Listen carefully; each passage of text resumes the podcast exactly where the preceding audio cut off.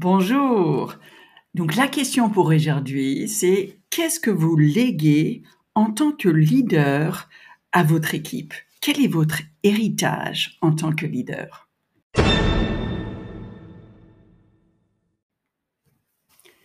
Alors, qu'est-ce que vous laissez comme héritage en tant que leader?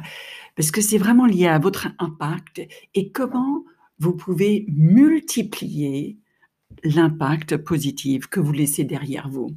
C'est vraiment comment vous pouvez avoir une empreinte, mais de richesse, euh, qui, euh, ben, qui est derrière vous.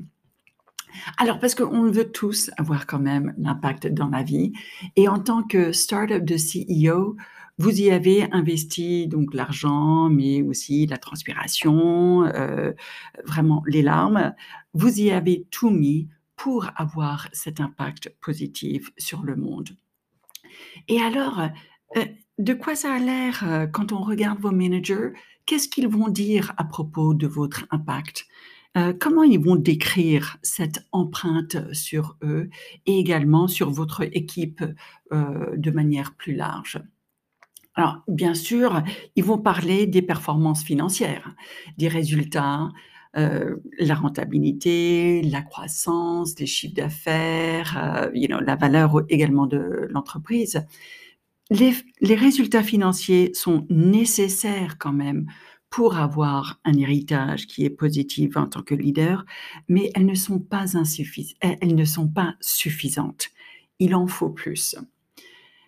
Et donc cet héritage est un tout petit peu comme un graffiti cette marque qu'on laisse derrière nous. Et elle sera comment ce graffiti? Est-ce que ce sera plutôt du genre euh, euh, elle fait en sorte que j'ai envie de la suivre, j'ai envie de participer à sa vision? Ou sinon, ça pourrait être vraiment, il fait en sorte qu'il tire le meilleur de moi et de chacun autour de nous? Ou sinon, ça pourrait être du genre de, Vraiment, c'est une des personnes la plus brillante que je connaisse. Euh, c'est vraiment dommage qu'il y a tant de cadavres euh, derrière lui sur le chemin. Ou sinon, je sais que je pourrais vraiment beaucoup apprendre d'elle, mais à quel prix? Regarde tous les burn-out dans son équipe. Et donc, pour le Startup CEO, vous avez vraiment un potentiel pour créer cet effet multiplicateur de votre impact. Votre impact personnel est absolument énorme. Et alors, comment on peut faire en sorte que on, on aura l'impact qu'on veut avoir? Et euh, donc, impact est quelque chose qui est souvent regardé dans le présent je veux avoir un impact maintenant. Et dans ce poste, je vous invite à regarder l'impact comme l'héritage de leader que vous avez, que vous léguez aux autres qui vont derrière vous. Donc, aux managers qui sont dans votre cercle direct et également le cercle plus large, l'équipe que vos managers euh, sont en train de mener. Donc vraiment l'impact dans la notion de transmission. Et ce poste est en mémoire de mon père qui est décédé il y a un an. Il était le directeur général de McKinsey Company euh, mondialement. Il était professeur à Harvard Business School, ambassadeur euh, des États-Unis euh, avec le GATT. Et également, il avait le bureau à côté du président Jimmy Carter parce qu'il était responsable du staff de la Maison Blanche. Alors, vous pouvez être certain qu'il a eu une empreinte sur ma vie et aussi une empreinte sur la vie de beaucoup d'autres. Et du coup, être intentionnel avec la manière qu'on donne une empreinte est quelque chose qui a été vraiment autour de moi dans ma vie. J'y ai pris goût et je souhaite partager avec vous un framework qui peut vous aider à, à être plus intentionnel avec votre manière de développer une empreinte positive, de vraiment léguer de la richesse dans votre équipe, euh, à votre équipe et aux gens autour de vous. Alors, pour explorer ce framework, en premier, euh, je vous invite à jouer un petit jeu avec moi. Alors, je vais dire un mot et je vous demande de réfléchir au pendant. Donc, le premier mot qui vous vient à l'esprit. Alors, c'est un tout petit peu complexe de le faire ici sur podcast, mais allons-y quand même. Je vais dire le mot, je vais faire une petite pause et je vous raconte ce que les gens autour de moi ont répondu. Donc voilà. Été. Et les gens disent vacances, plage. Bleu, rouge, ciel. Anniversaire, gâteau, cadeau, impact, puissance, mon start-up. Et léguer. Un testament, la mort. Ou l'argent. Alors c'est vrai que quand on pense à ce qu'on lègue, ça, fait ressortir des notions de mort, de testament, et également de choses qui sont très tangibles. la maison, euh, un compte en banque ou autre chose. Et dans ce podcast, je vous invite à réfléchir plus large. Et on va vraiment explorer cette notion de asset, donc de, de richesse intangible, ce qu'on ne touche pas, et également, quand on lègue quelque chose, on espère pouvoir léguer de la richesse, mais parfois le résultat est également de léguer des dettes et euh, certains héritages. Eh bien, il faut qu'on paye. Alors, regardons de plus près cette différence entre euh, ce qu'on lègue qui est tangible et intangible. Alors, avec un, un asset qui est physique, c'est assez facile de faire la transmission d'une personne à une autre. Euh, pour la maison, on va chez le notaire, il y a le titre de, de propriétaire euh, qui est transmis. Et donc, de la même manière, c'est relativement facile de mesurer la richesse euh, euh, tangible, financière d'une société. Hein. On a nos KPIs, c'est le CA, c'est le profit, c'est le pipeline de clients, c'est euh, peut-être la base de clients, c'est la rétention de clients, le churn, donc c'est le coût d'acquisition, le nombre d'employés. On a plein de chiffres qu'on peut suivre selon, selon ce qu'on veut suivre. Mais c'est relativement facile de, mettre la main dessus, de comprendre. Et Cependant, la valeur de votre entreprise, elle est tellement plus profonde que juste ses résultats financiers.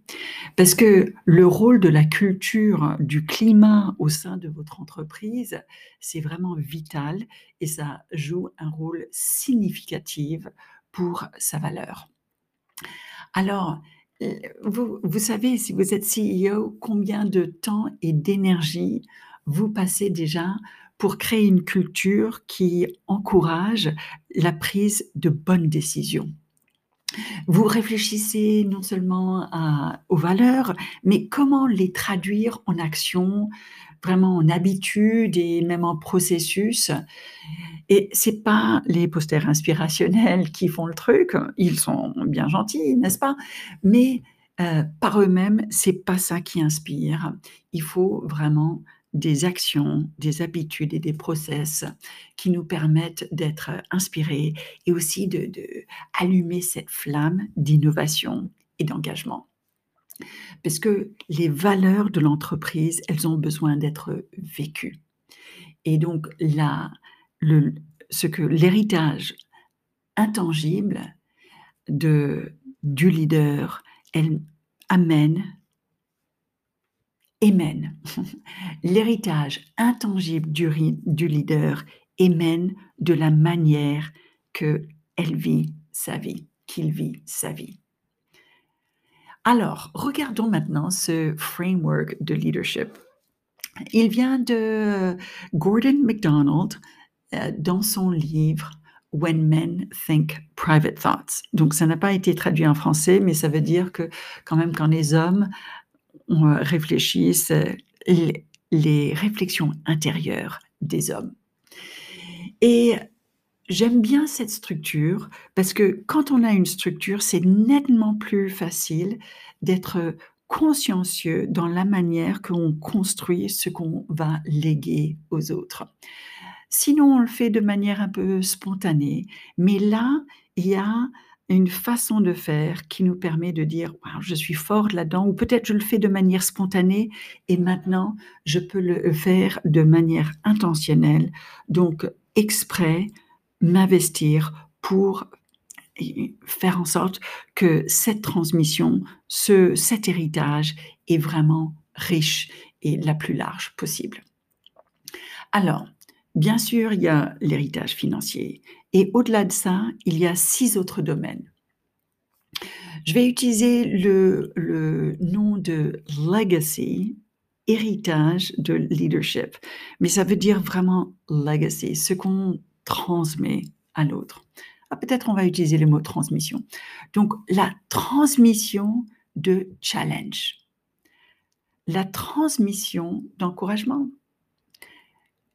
La transmission de souvenirs. La transmission de valeurs. La transmission de partage d'expériences et puis la transmission d'être, un exemple, une vie de modèle. Et alors regardons chacun un peu plus d'un peu plus près. Et on commence par ce qu'on lègue comme ce désir de challenge. Alors, heu, je vous ai dit que je mène un programme de formation et d'accompagnement de jeunes managers qui s'appelle «Devenir le manager que vous avez rêvé d'avoir» et un de nos premières activités lorsqu'on démarre un groupe, c'est de se fixer un GPS. Et je le fais en demandant aux jeunes managers de créer deux listes. La première liste est de euh, noter les comportements des autres personnes qu'on trouve difficiles à supporter. Et la deuxième liste est celle des capacités qu'on souhaite développer et démontrer euh, en nous-mêmes et dans nos membres de l'équipe. Alors, à tous les coups, euh, dans cette première liste, je retrouve une mention qui est du genre de Oh, c'est tellement difficile de supporter quand on est confronté à quelqu'un qui se, satisfait de la médiocrité ou euh, ils veulent pas aller plus loin. Cette notion où on a envie qu'ils qu tirent vers le haut, mais qu'ils résistent.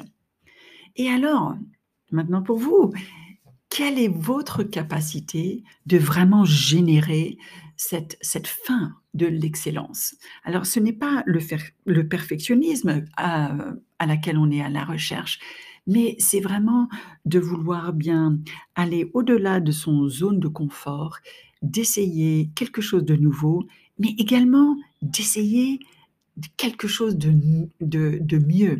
C'est cette euh, mentalité de continuous improvement. Comment on peut être en amélioration permanente parce qu'il y a toujours mieux qu'on peut faire. Alors j'ai remarqué que les personnes euh, transmettent ce désir de, challenge, de faire mieux. Ils ont vraiment deux stratégies euh, en général. L'approche 1, et autour de vas-y, tu peux faire mieux. Et elle est centrée autour de, euh, de beaucoup de questions qui se focalisent sur l'opportunité. Et, et si on faisait nanana Et qu'est-ce qu'il te faut pour pouvoir nanana? Et donc voilà cette approche numéro un, focalisée sur vas-y, fais plus.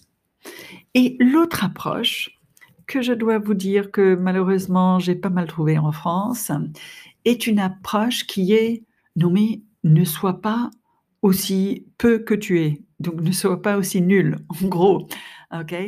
Et donc c'est une approche où on se focalise sur les faiblesses. Et euh, on l'entend vraiment souvent dans les écoles et parfois aussi dans les cercles managérials. Mais euh, c'est plutôt une, notion de c'est tout ce que tu as fait, peut faire plus. Et euh, au lieu de vraiment être spécifique avec ce plus, c'est juste de dire ce n'est pas assez. Et alors, quel est le style que vous utilisez? Et Dr. Jane Nelson, qui est vraiment une éducatrice et elle a fondé une approche, heu, assez révolutionnaire dans la manière qu'on on éduque les enfants et également qu'on forme les profs. Elle remarque que vraiment tout le monde a un meilleur résultat et au top de sa performance lorsqu'ils se sentent bien. Mais on traite souvent un manque de performance avec la critique. Et donc, au lieu de faire en sorte qu'on aide quelqu'un à être de son mieux, on les fait sentir, heu, vraiment comme s'ils sont des nuls et elle demande: «Mais comment quelle est la dernière fois que vous vous sentiez humilié ou vraiment traité de manière où, heu, votre valeur n'était pas vue à à son juste niveau?» C'était certainement pas le moment où vous étiez le plus motivé à faire davantage. Et donc, heu, ce que nous, vous et moi, on lègue en termes de cette, heu, capacité de challenge, elle dépend de la manière que nous, on motive pour avoir une performance supplémentaire. C'est la manière de de fixer ces objectifs, ces stretch goals, ces objectifs qui sont bien larges.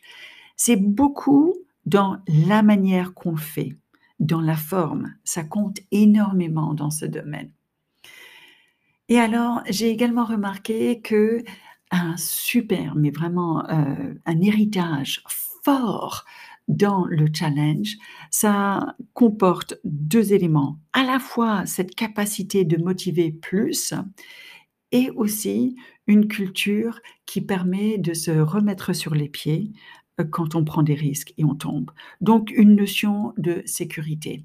Alors, c'est pas que c'est sûr, parce que prendre des risques n'est jamais certain, mais que c'est au moins pas un lieu où on va être tué quand on expose, heu, nos faiblesses. C'est un lieu où on peut apprendre de nos erreurs et et de se remettre sur les pieds et d'y aller. Et Amy Edmondson, qui est professeure à Harvard Business School, elle en parle de manière assez, heu heu, profonde dans le livre, heu, The Fearless Organization, donc la société, sans crainte et le terme qu'elle utilise, c'est psychological safety et donc du coup, une sécurité psychologique.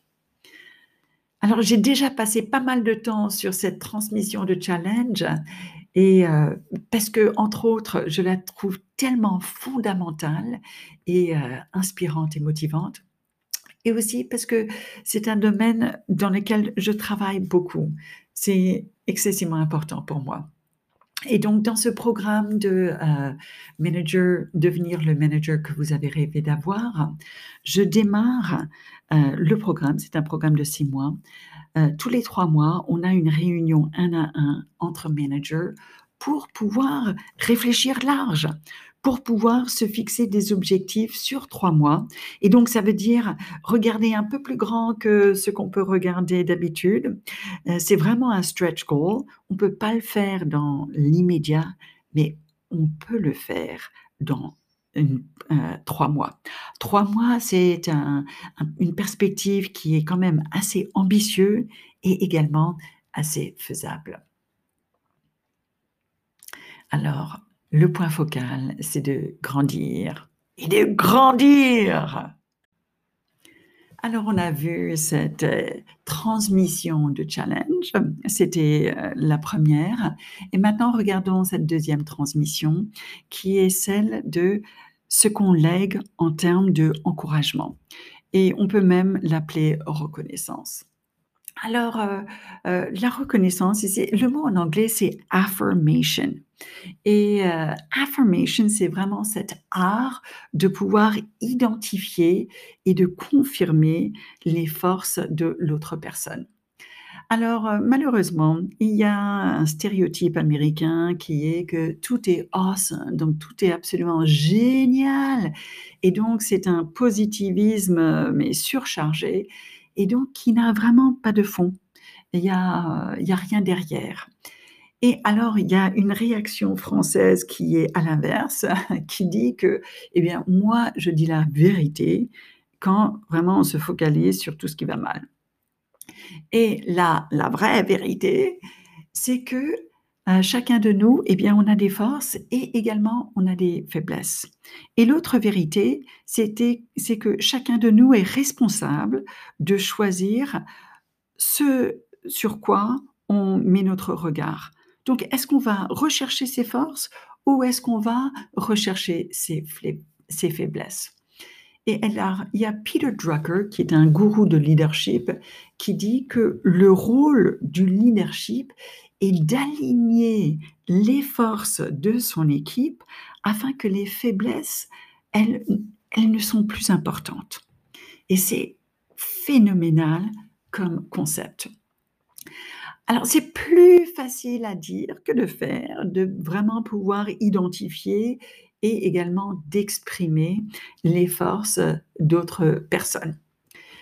Et euh, parce que surtout pour les jeunes managers, euh, c'est facile d'être diverti par l'urgence, ce qui est nécessaire dans le moment. Et alors, dans l'urgence, on peut se focaliser sur ce qui ne va pas bien. Si c'est une urgence, c'est parce que on a besoin de réparer quelque chose ou de, de faire, euh, oui, de réparer quelque chose. Il faut que ça soit fait vite. Et encourager quelqu'un, vraiment leur donner une reconnaissance euh, qui, vaut la peine, eh bien, ça demande de l'effort et ça demande de l'intentionnalité. C'est pas un petit truc euh, de hey ouais euh, merci, hein, mais ça demande de la réflexion pour pouvoir vraiment mettre le doigt sur ses capacités, parce que c'est comme arroser. On veut arroser ces graines de capacité afin qu'elles puissent devenir une plante avec des racines qui sont fortes. Et quand on démarre à partager des reconnaissances, surtout si ce n'était pas notre habitude auparavant, on peut avoir l'impression que ça sonne faux. Alors, c'est comme toute chose qu'on fait pour la première fois, eh bien, ça demande une petite habitude pour pouvoir le faire de manière lisse et fluide. Mais moi, je sais que j'aimerais quand même que quelqu'un puisse venir moi. Et même si c'est un peu maladroit, j'aimerais bien entendre le suivant. Et je me demande, est-ce que c'est le cas avec vous? Donc voilà. Euh, ben ouais, tu sais, euh, je sais que c'est un peu difficile parfois en réunion avec toi parce que je suis pas toujours vraiment sympa, mais j'admets quand même que j'apprends beaucoup de toi.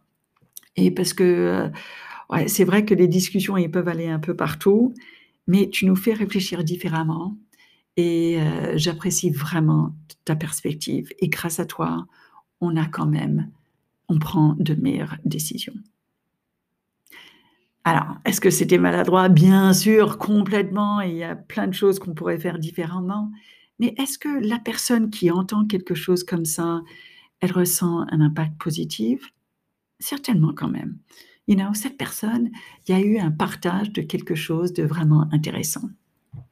Et donc, je vous encourage dans votre encouragement, mais de creuser, d'aller plus loin et vraiment de dire ces choses qu'on se sent un peu mal à l'aise de dire, mais qui font un impact et qui perdurent. Nous arrivons à la transmission de partage d'expérience. Alors, il y a une superbe bonne nouvelle, c'est que tout le monde peut avoir un partage d'expérience. Il nous faut juste la capacité d'avoir une action et également la capacité quand même de pouvoir observer et de pouvoir écouter et prendre du recul. Ce qui est un peu plus difficile quand même, c'est que euh, quand on a un partage d'expérience, qu'on a vraiment une expérience à partager, c'est probablement parce qu'on a appris de ses erreurs et c'est un peu douloureux.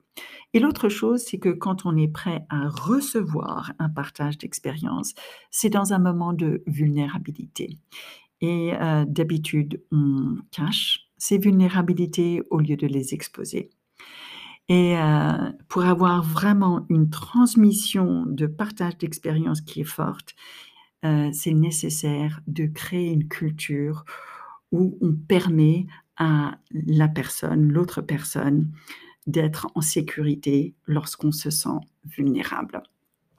Il y a un autre élément, et c'est que quand on se sent en force, on est moins à même d'être vraiment ouvert au partage d'expériences de l'autre.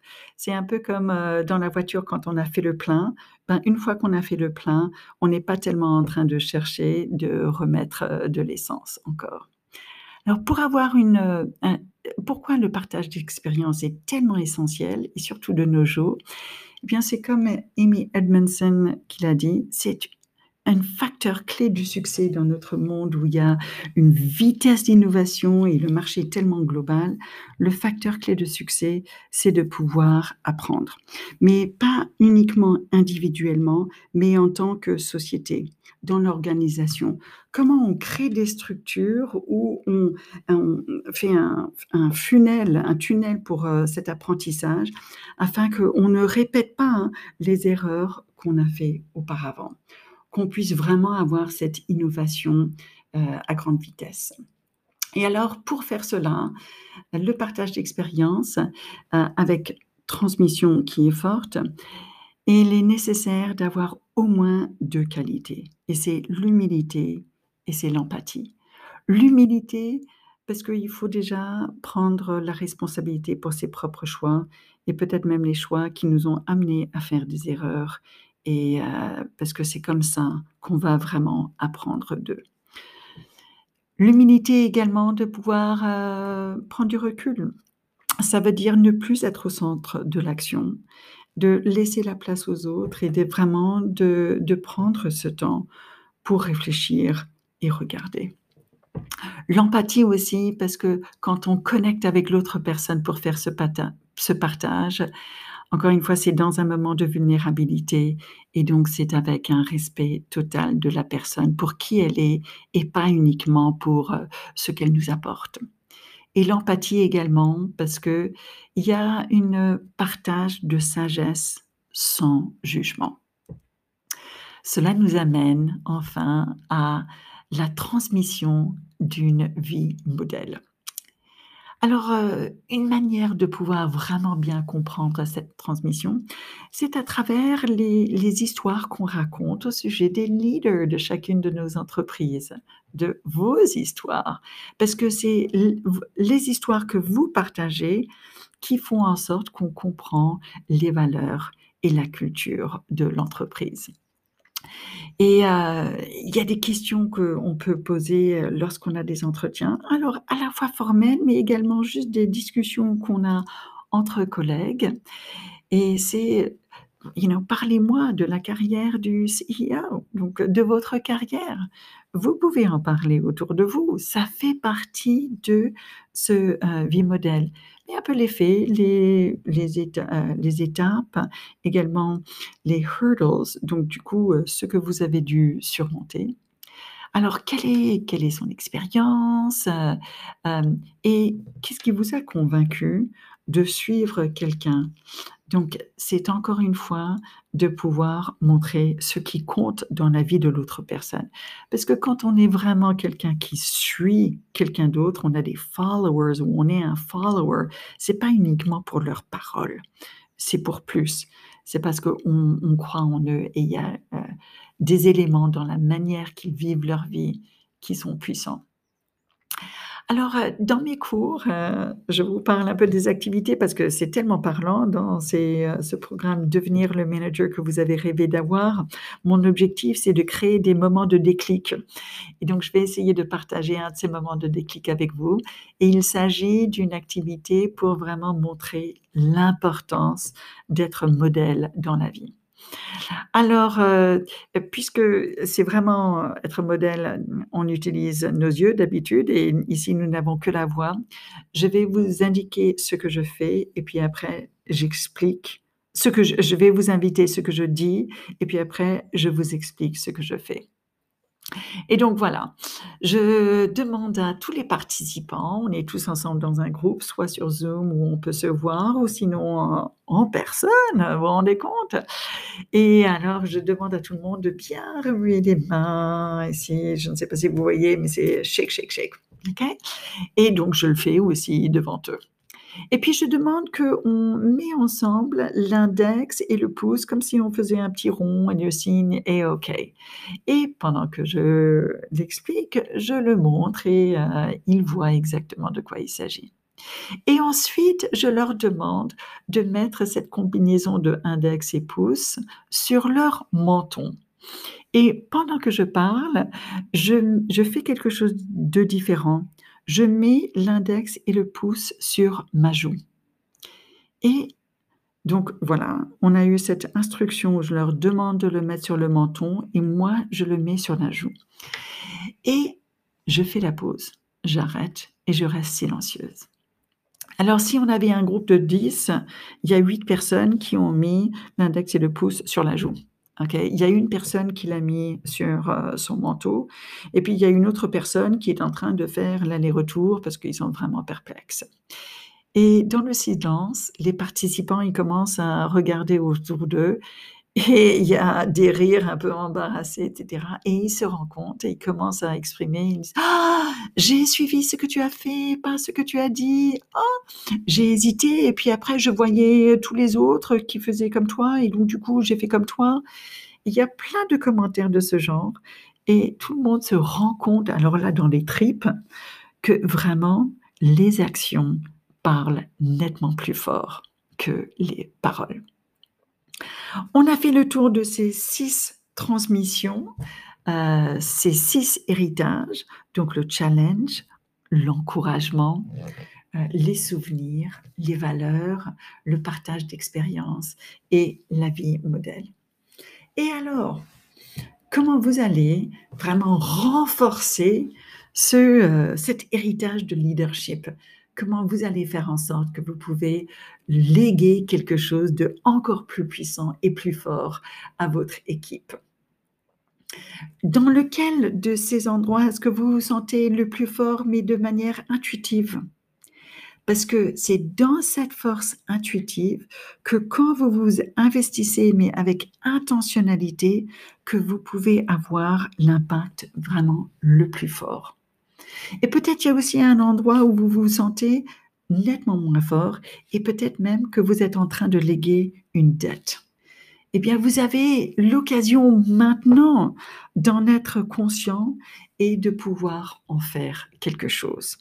Parce que c'est vrai que on lègue de la richesse et on peut également léguer des dettes. Alors, euh, dans mon programme Devenir le manager que vous avez rêvé d'avoir, nous arrivons à la fin du premier test pilote.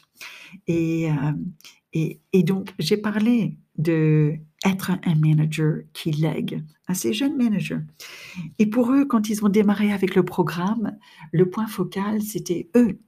comment moi, je peux apprendre à communiquer de manière claire avec mon équipe, au moins de définir ma vision, mes priorités, etc.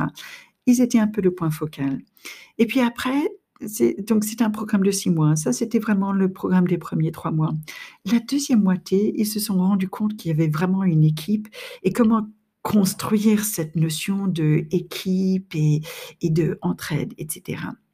Et là, le point que je veux leur laisser, c'est qu'ils ne sont pas juste dans le business d'être le manager qu'ils ont rêvé d'avoir, ils sont dans le business de développer des futurs managers. Que eux, ils sont déjà dans le process de créer un héritage qu'ils vont transmettre aussi. Et donc, voilà, nous sommes tous dans le management development business. C'est votre empreinte, c'est euh, mon héritage à moi et c'est le graffiti de nos jeunes managers aussi. Merci. Alors, je continue cette semaine avec trois qualités que j'ai vraiment appris de mon père. C'est euh, leverage, donc l'effet multiplicateur, listening, l'écoute, et trust, la confiance. Donc, à très bientôt. Au revoir.